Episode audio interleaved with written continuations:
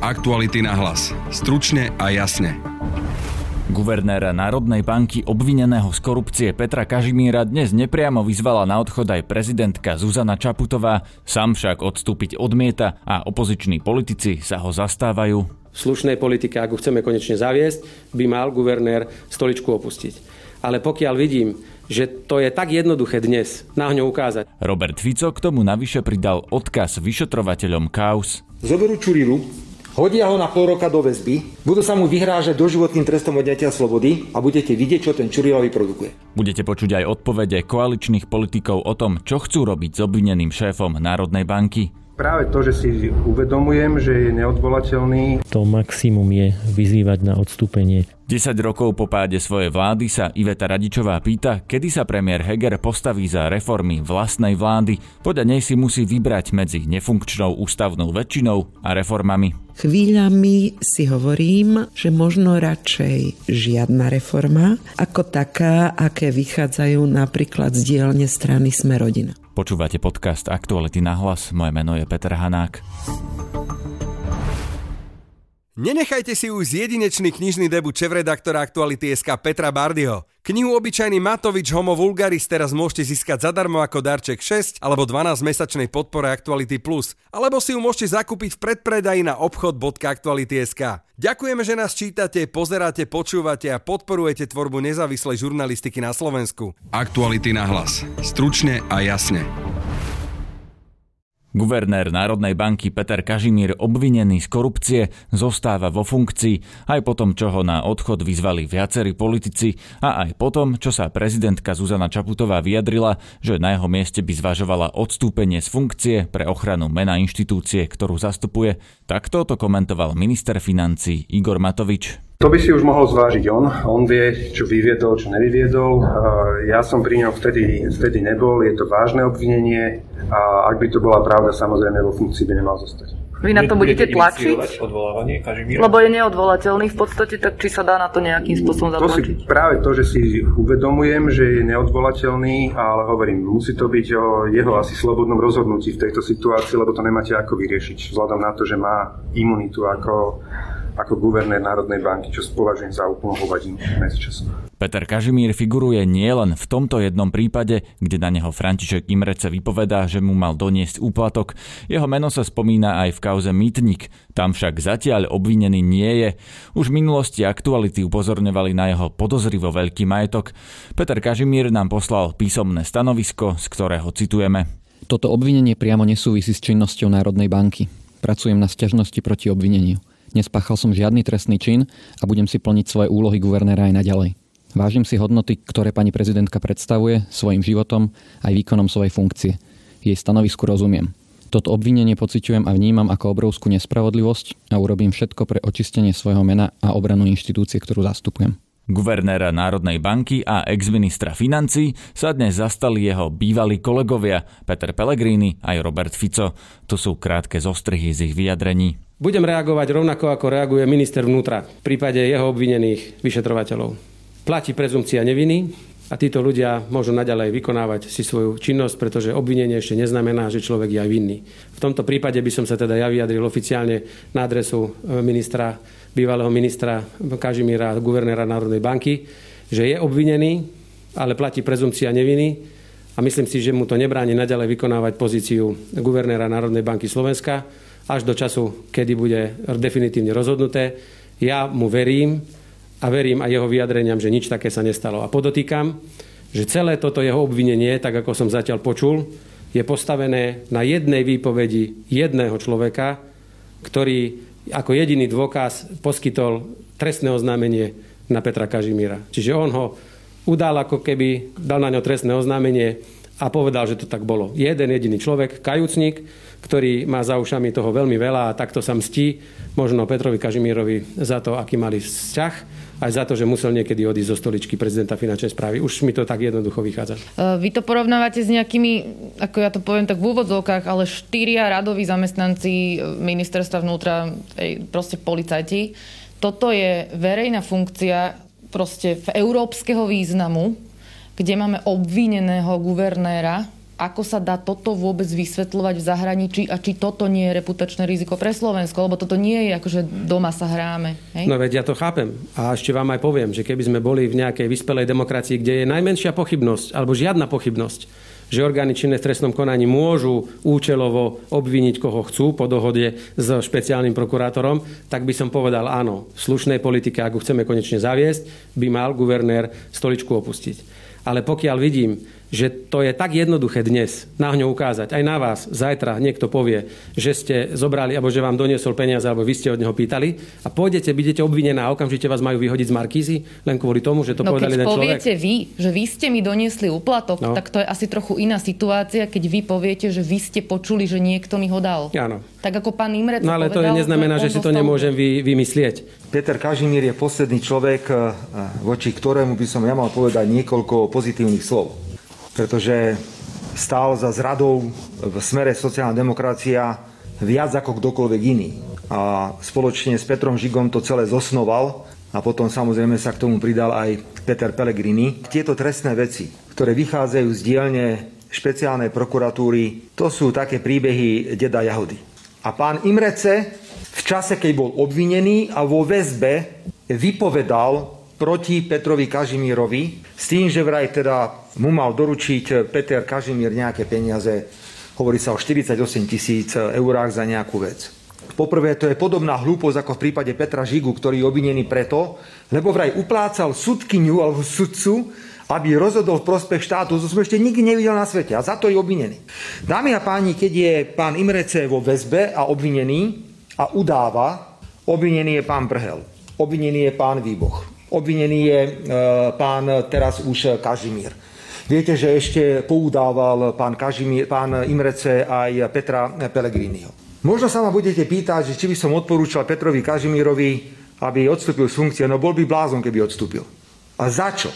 Teraz si predstavte, že príde nejaká nová vláda a nastaví tieto isté parametre zatvárania ľudí.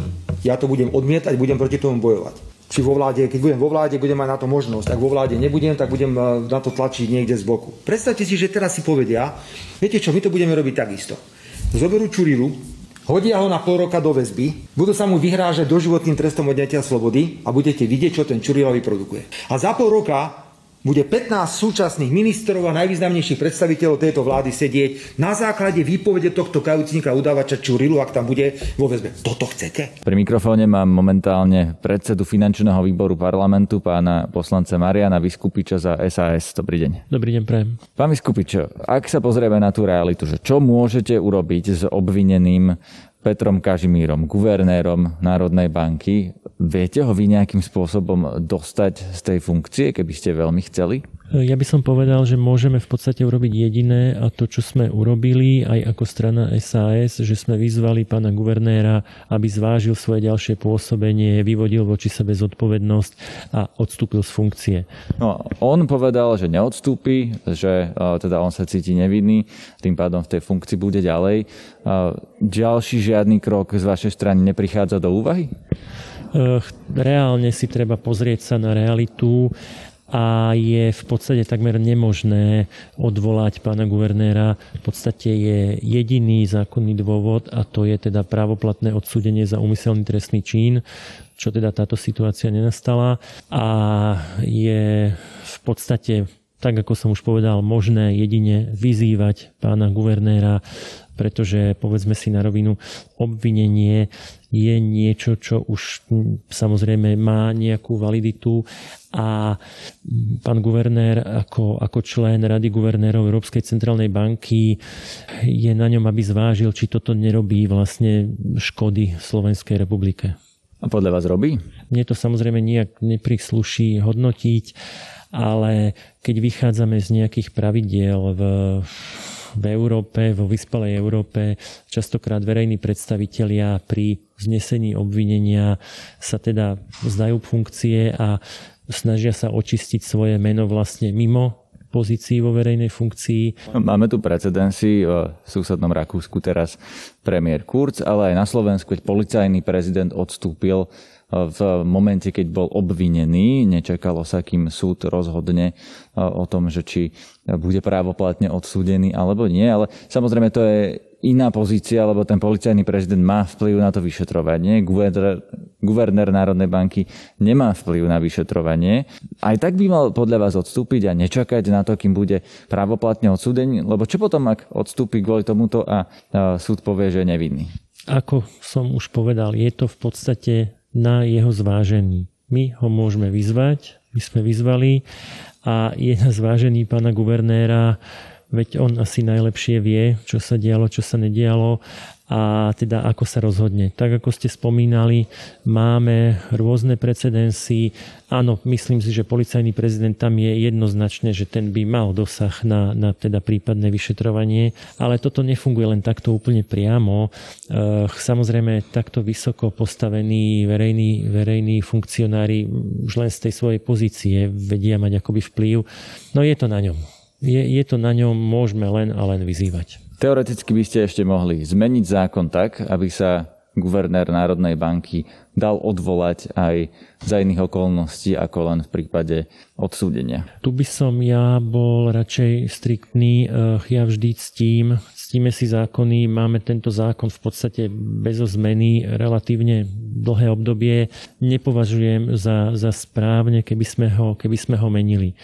Vyšetrovanie teda prebieha a myslím si, že to je, to je ten stav, v akom to treba nechať a stále je tu priestor a na to máme aj tiež historický precedens, veď aj pán Kažimír, pán guvernér Kažimír vlastne nastupoval po tom, čo pán guvernér Makúch sa vzdal funkcie. Čiže toto ja považujem za zákonné riešenie a aj vzhľadom ku komplikáciám a vôbec tomu zneniu, ako, ako je vlastne, že takmer nemožné odvolávať teda pozíciu guvernéra alebo aj celkové člena bankovej rady, že nebolo by dobré meniť z tohto titulu zákon. Ja to hovorím vždy a všeobecne. Zákon by sme nemali robiť e, účelovo, zákon by sa nemal robiť kvôli jednej osobe. Tam je ešte jeden háčik, že keby aj náhodou niekto z koalície chcel zmeniť ten zákon a potom by ste vlastne odvolali e, šéfa Národnej banky, tak spory ohľadom jeho zotrvania vo funkcii alebo odvolania rieši súdny dvor Európskej únie, ak sa nemýlim. A v tom prípade to má odkladný účinok, teda vy by ste ho aj odvolali, on by sa obrátil na súd a vo funkcii by bol, až kým by súd nerozhodol, že to by mohlo trvať celé roky. Presne tak, je to, je to presne ako hovoríte a preto si myslím, že to maximum je vyzývať na odstúpenie. Aktuality na hlas. Stručne a jasne. Druhou témou dnešného podcastu je rozhovor kolegu Braňa Dobšinského s expremiérkou Ivetou Radičovou 10 rokov po páde jej vlády. Týto dni uplynulo práve 10 rokov od e, pádu vlády Ivety Radičovej, keď neprešlo spojené hlasovanie o dočasnom eurovale a ja pri mikrofone vítam bývalú premiérku Ivetu Radičovú. Dobrý deň. Príjemný dobrý deň želám. Obligátna otázka, ktorej sa nedá vyhnúť. Nelutujete to? Ľutuje človek to, čo neurobil a nie to, čo urobil. To, čo urobil, môže zreflektovať, do akej miery mal inú voľbu alebo nemal inú voľbu. A musím skonštatovať, že to nebola slobodná voľba ani možnosť výberu. To bolo jediné možné riešenie. Sme 10 rokov po, bola druhá vláda Roberta Fica, tretia vláda Roberta Fica, Petra Pellegriniho, aktuálne tu máme Eduarda Hegera. Z vášho pohľadu, aký je Eduard Heger premiér? Tichý. Oproti Matovičovi výrazne tichý. Tichý. Zavládol na chvíľočku tichý pokoj. Je to obrovský rozdiel. Na druhej strane určite sa s premiérom spájajú očakávania istých rozhodných krokov a rozhodnutí, najmä pokiaľ sa predkladajú alebo príjmajú zákony, ktoré vyvolávajú polemiku alebo vášne alebo dokonca až hnev. A vtedy no, naozaj zásah premiéra je potrebný. Považujem za takéto zákony napríklad zákon o verejnom obstarávaní, považujem za takýto zákon stavebný zákon, ale aj dôchodkovú reformu, aj riziko, že by sa mal zastaviť jednotný výber daní, cieľ a odvodov a mnoho ďalších vecí, takže asi po tom upokojení tej rozbúrenej hladiny a atmosféry spoločnosti pán premiér vstúpi, predpokladám, už do hry premiérskými kompetenciami. By som vás ešte doplnil, to šliapanie vody tam vidíme v prípade súdnej mapy a súdnej reformy, vidíme to aj v tej komisii právnej, ktorá má prekopať tie inštitúcie právneho štátu, ten paragraf 363 a tak ďalej, generálny prokurátor, rovnako tak reforma nemocníc, to všetko končí na nevôli sme rodina. Kde je potom teda ten premiér a najsilnejšia strana však sme rodina toľko, že to zase nemá. Nemala som v pláne vymenovať všetko potrebné, čo je treba urobiť, lebo ten zoznam samozrejme je možné rozšíriť o zákon o štátnej službe, o reformu policie, o zmenu vo výberových konaniach a tak ďalej. Ako ten zoznam je veľmi dlhý, kde nerobia. tlačia to stále pred sebou. Obávam sa, čo je správnejšia voľba v tejto situácii. Či za každú cenu udržiavať ústavnú väčšinu, ktorá ale de facto už sa ukazuje, že v tom parlamente nefunguje, alebo urobiť rozhodnutia a isté reformy spustiť, pretože Slovenská republika tie reformy naozaj potrebuje. Ale, a tu dodávam, Chvíľami si hovorím, že možno radšej žiadna reforma, ako taká, aké vychádzajú napríklad z dielne strany Sme rodina. Ja sa zastavím u tej štátnej správy. Ja si ešte pamätám, keď ste vládli, to bol taký ostrý spor o štátnych manažérov. To začalo, myslím, Košické teplárne a potom to išlo o konflikt, že či to má byť politický nominant alebo či to má byť výberové konania. Aktuálne máme na stole novelu alebo zmenu zákona, ktorá umožňuje vlastne výraznú politizáciu celej štátnej správy. A v podstate sa vraciame do stavu, ktorý kedysi kritizovala ako Európska únia, tak OECD a umožňuje ktorékoľvek vláde si urobiť masové čistky. Podľa vás je toto krok správnym smerom? Najväčší súboj bol pri zmenách, ak smiem teda k tej vrátiť sa oblúkom k tej spomienke, spred 10 rokov, zmena v obsadzovaní aj pozícií, ktoré dohodou nepísanou obsadzovala opozícia, a teda to bolo politické obsadzovanie. Dávam opäť za príklad úvo, Úrad pre verejné obstarávanie. Bol to obrovský spor, ťažký spor, ale presadila som verejnú súťaž, pretože logika nepustí. Znamenalo by, keď opozícia dosadí svojho nominanta, že sa nebudú prívrženci a príslušníci opozície zúčastňovať verejného obstarávania. Budú. Takže nemal by tam byť politický nominant z jednej ani z druhej strany.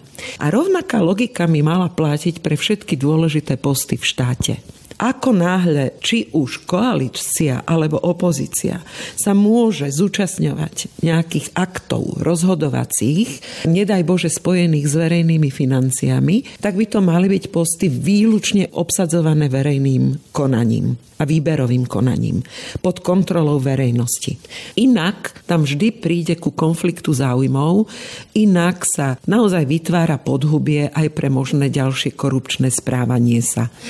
Druhá vec je, a potrebujem to zdôrazniť, my máme vo verejnej správe cirka niečo vyše 420 tisíc zamestnaných ľudí. Hovorím samozrejme vrátane zamestnancov samozprávy. A neplatí jednoduchá populistická veta, že znížme to o 10% a ušetríme peniaze. Pretože máme celé sektory v tej verejnej správe, ktoré sú personálne vysoko poddimenzované. Sociálna ochrana. Celá sociálna ochrana je poddimenzovaná. Sociálne zariadenia, starostlivosť o deti, krízové centra a tak ďalej. Úplne poddimenzované je zdravotníctvo. Učiteľstvo, vzdelávanie je poddimenzované. A takto by som mohla pokračovať vo výpočte oblasti oblastí v tej verejnej správe, kde tie služby nie sú dostatočne ponúkané aj preto, že jednoducho nie sú personálne obsadzované a obsadené. K tomu pridajme, že nie sú dostatočne obsadené aj preto, že nie sú dostatočne platovo ohodnotené. Jednoduchá opäť úvaha, pokiaľ mám stabilné zamestnanie relatívne dobre platené, tak vstúpim do štátnej služby, kde mi hrozí, že o 4 roky prídem o to miesto, lebo sa sa zmení politická garnitúra? Ak teda chceme príjmať na tieto posty kvalifikovaných ľudí, tak predpokladom je, že nemôžu mať obavy o stratu zamestnania o 4 roky a nemali by mať platy, ktoré ani zďaleka nedosahujú možnosti, ktoré by dosiahli v iných zamestnaniach. A tak sa začína stávať verejná správa atraktívna pre tých a tam, kde vlastne u nás v nerozvinutých regiónoch, ktorých máme 15, je to jediný zamestnávateľ. Viete, ako skončil ten plajov úrad? Proste bol politicky utopený. Takisto si spomínam na to, že keď som raz premoderoval predvolebnú diskusiu a pre pobavenie som pridal príbeh o tom, ako minister Jana tak si priniesol niekoľko desiatok zamestnancov z komiatíc rodných na ministerstvo, tak všetci na mňa pozerali s úžasom na čo je na tom čudné. Ale táto koalícia argumentuje napríklad v prípade tieto zmeny v štátnej správe, tej politizácii, že vlastne oni potrebujú vyčistiť štát od tej mafie, od toho, čo bolo v policajnom zbore, čo vidíme. Je to podľa vás legitímny argument? Alebo naopak je to precedens pre akúkoľvek ďalšiu vládu na tie čistky? Zdedili sme štátnu správu, ktorá do veľkej miery bola politicky obsadená. Ako bolo by hlúpe, naivné a nepravdivé tvrdiť opak. Ale to neznamená, že jedných politických nominantov musím nahrádzať inými politickými nominantmi. Naozaj sa možno pokúsiť aspoň na dôležité posty, kde potrebujete kontinuitu pri rozhodovaní, robiť výberové konania pokúsiť sa získať expertov a odborníkov na dotyčné miesta. Akú máme núdzu o právnikov pre sociálnu oblasť, akú máme núdzu o poistných matematikov a tak ďalej. Vedela by som vymenúvať. Ak im máme dať šancu, tak v štandardných krajinách dokonca dostávajú takíto ľudia isté benefity, aby boli ochotní prejsť do štátnej správy a uviazať sa záväzkom a kontraktom, že budú pracovať pre štát. Ale potom, a toto je dôležitá poznámka, je nevyhnutná politická línia, aby ste vôbec mohli uplatniť mandát, ktorý máte od občanov. A opakovane zdôrazňujem, že je treba urobiť normálnu dohodu, kde to musí byť politický nominant, aby ste mohli realizovať... Červená čiara v tom hierarchii. Kde je tá červená čiara v hierarchii? Presne. Aby ste vôbec mohli realizovať programové vyhlásenie vlády. Jednoducho ťažko, ja to poviem názorne, lebo som stála tvárou tvár takejto situácii x krát za tých dlhých 7 rokov vo vrcholovej politike, ako presadíte svoj koncept a prísľub, pre ktorý máte mandát od voličov na istý typ dôchodkovej reformy s obsadením štátnej správe ľudí, ktorí sú presvedčení z bývalej garnitúry o právom opaku. A tá Mikulcová novela, je to podľa vás teda krok zlým smerom? Áno, nie? Jednoduchá odpoveď a jednoznačná. Červená čiara, pokiaľ to majú byť politické politickí nominanti. Myslím si, že je to otázka veľmi jednoduchá, vedeli by sme sa na nej dohodnúť. Je to úroveň generálnych riaditeľov sekcií a všetky ostatné miesta v štátnej správe výberové konania. Sa ešte vrátim k správe prezidentky. Vy ste ocenili aj pokojný tón, aj tú vyváženosť kritiky a pozitív. Na druhej strane ste povedali, ocitujem vás, že nie v nej pomenovanie podstaty štiepenia našej spoločnosti. Smútok a hnev sú totiž len vonkajšími prejavmi. Ak otvorene nepomenujeme podstatu konflikty a príčiny krízy, nedostaneme sa z nej a žiadna výzva na spoluprácu nenájde adresáta. Čo je teda podľa vás tá podstata štiepenia spoločnosti, tá podstata krízy? Rozbili sme jeden z princípov, na ktorých demokratické spoločnosti stoja a to je rešpekt k autoritám a k tomu, že sú ľudia, ktorí v danej oblasti sú experti a vedia viac, ako viem ja. Veda? Nie len veda. Zdravý rozum. Experti, kompetentní ľudia. To je jedno, či je to majster, ktorý vám stavia dom, inštalatér, ktorý vám opravuje vodovod. Ústavný sudca. Až po ústavného sudcu, áno. Názorný príklad každý si uvedomí z prvého počutia, že všeobecný lekár sa nepustí do operácie srdca ale pustí sa do proti so stanoviskom voči špecialistovi epidemiologovi. Prestáva rešpektovať jeho špecializáciu a jeho kompetenciu, výlučnú kompetenciu. Keď sa toto v spoločnosti stane, že všetci vieme všetko, dokonca začneme byť presvedčení, že vieme toho viac, lebo sme si to vygooglili na internete, tak tá spoločnosť postupne upadá do sladkej nevedomosti. Prestávame sa orientovať v chaose, v informačnom pretlaku a začíname sa spoliehať na odporúčania ľudí, ku ktorým sa prikláňame na základe emócií nie racionálneho rozhodnutia. Ale to poznáte také, že čím je človek e, múdrejší, tým viac pochybností má, čím menej vie, tak tým si je istejší. Ale áno, toto platí, ale zároveň platí, že rešpektujem, že sú oblasti, ktorým nemôžem rozumieť rešpektujeme to azda aspoň pri tej atomovej fyzike a astrofyzike, ale mohli by sme to naozaj rešpektovať aj pri riadení spoločnosti, pri tom, ako majú byť nastavené brzdy a protiváhy, aby tá spoločnosť elementárne fungovala. Teda tá podstata konfliktu je konflikt o, a spor o identitu, pretože sme začali mať identitu definovanú viac virtuálnym svetom sociálnych sietí ako spätosťou s realitou. A k tomu dodávam, že sme zrušili, ale úplne, že zbizmizikovali to, čo je predpokladom demokracie a to je vedenie dialogu. Schopnosť viesť debatu. Cieľom debaty je totiž na záver buď nájsť kompromis, alebo si podať ruku s tým, že dobre, nesúhlasím s tebou, ale tolerujem tvoj názor. Je zrušená táto podstata debaty. Chodí sa nakladať. Áno, je zrušená podstata debaty. Pozor, ja nehovorím, že nás má spájať spoločný názor, ani náhodou. Od začiatku hovorím, že máme rozdielne názory.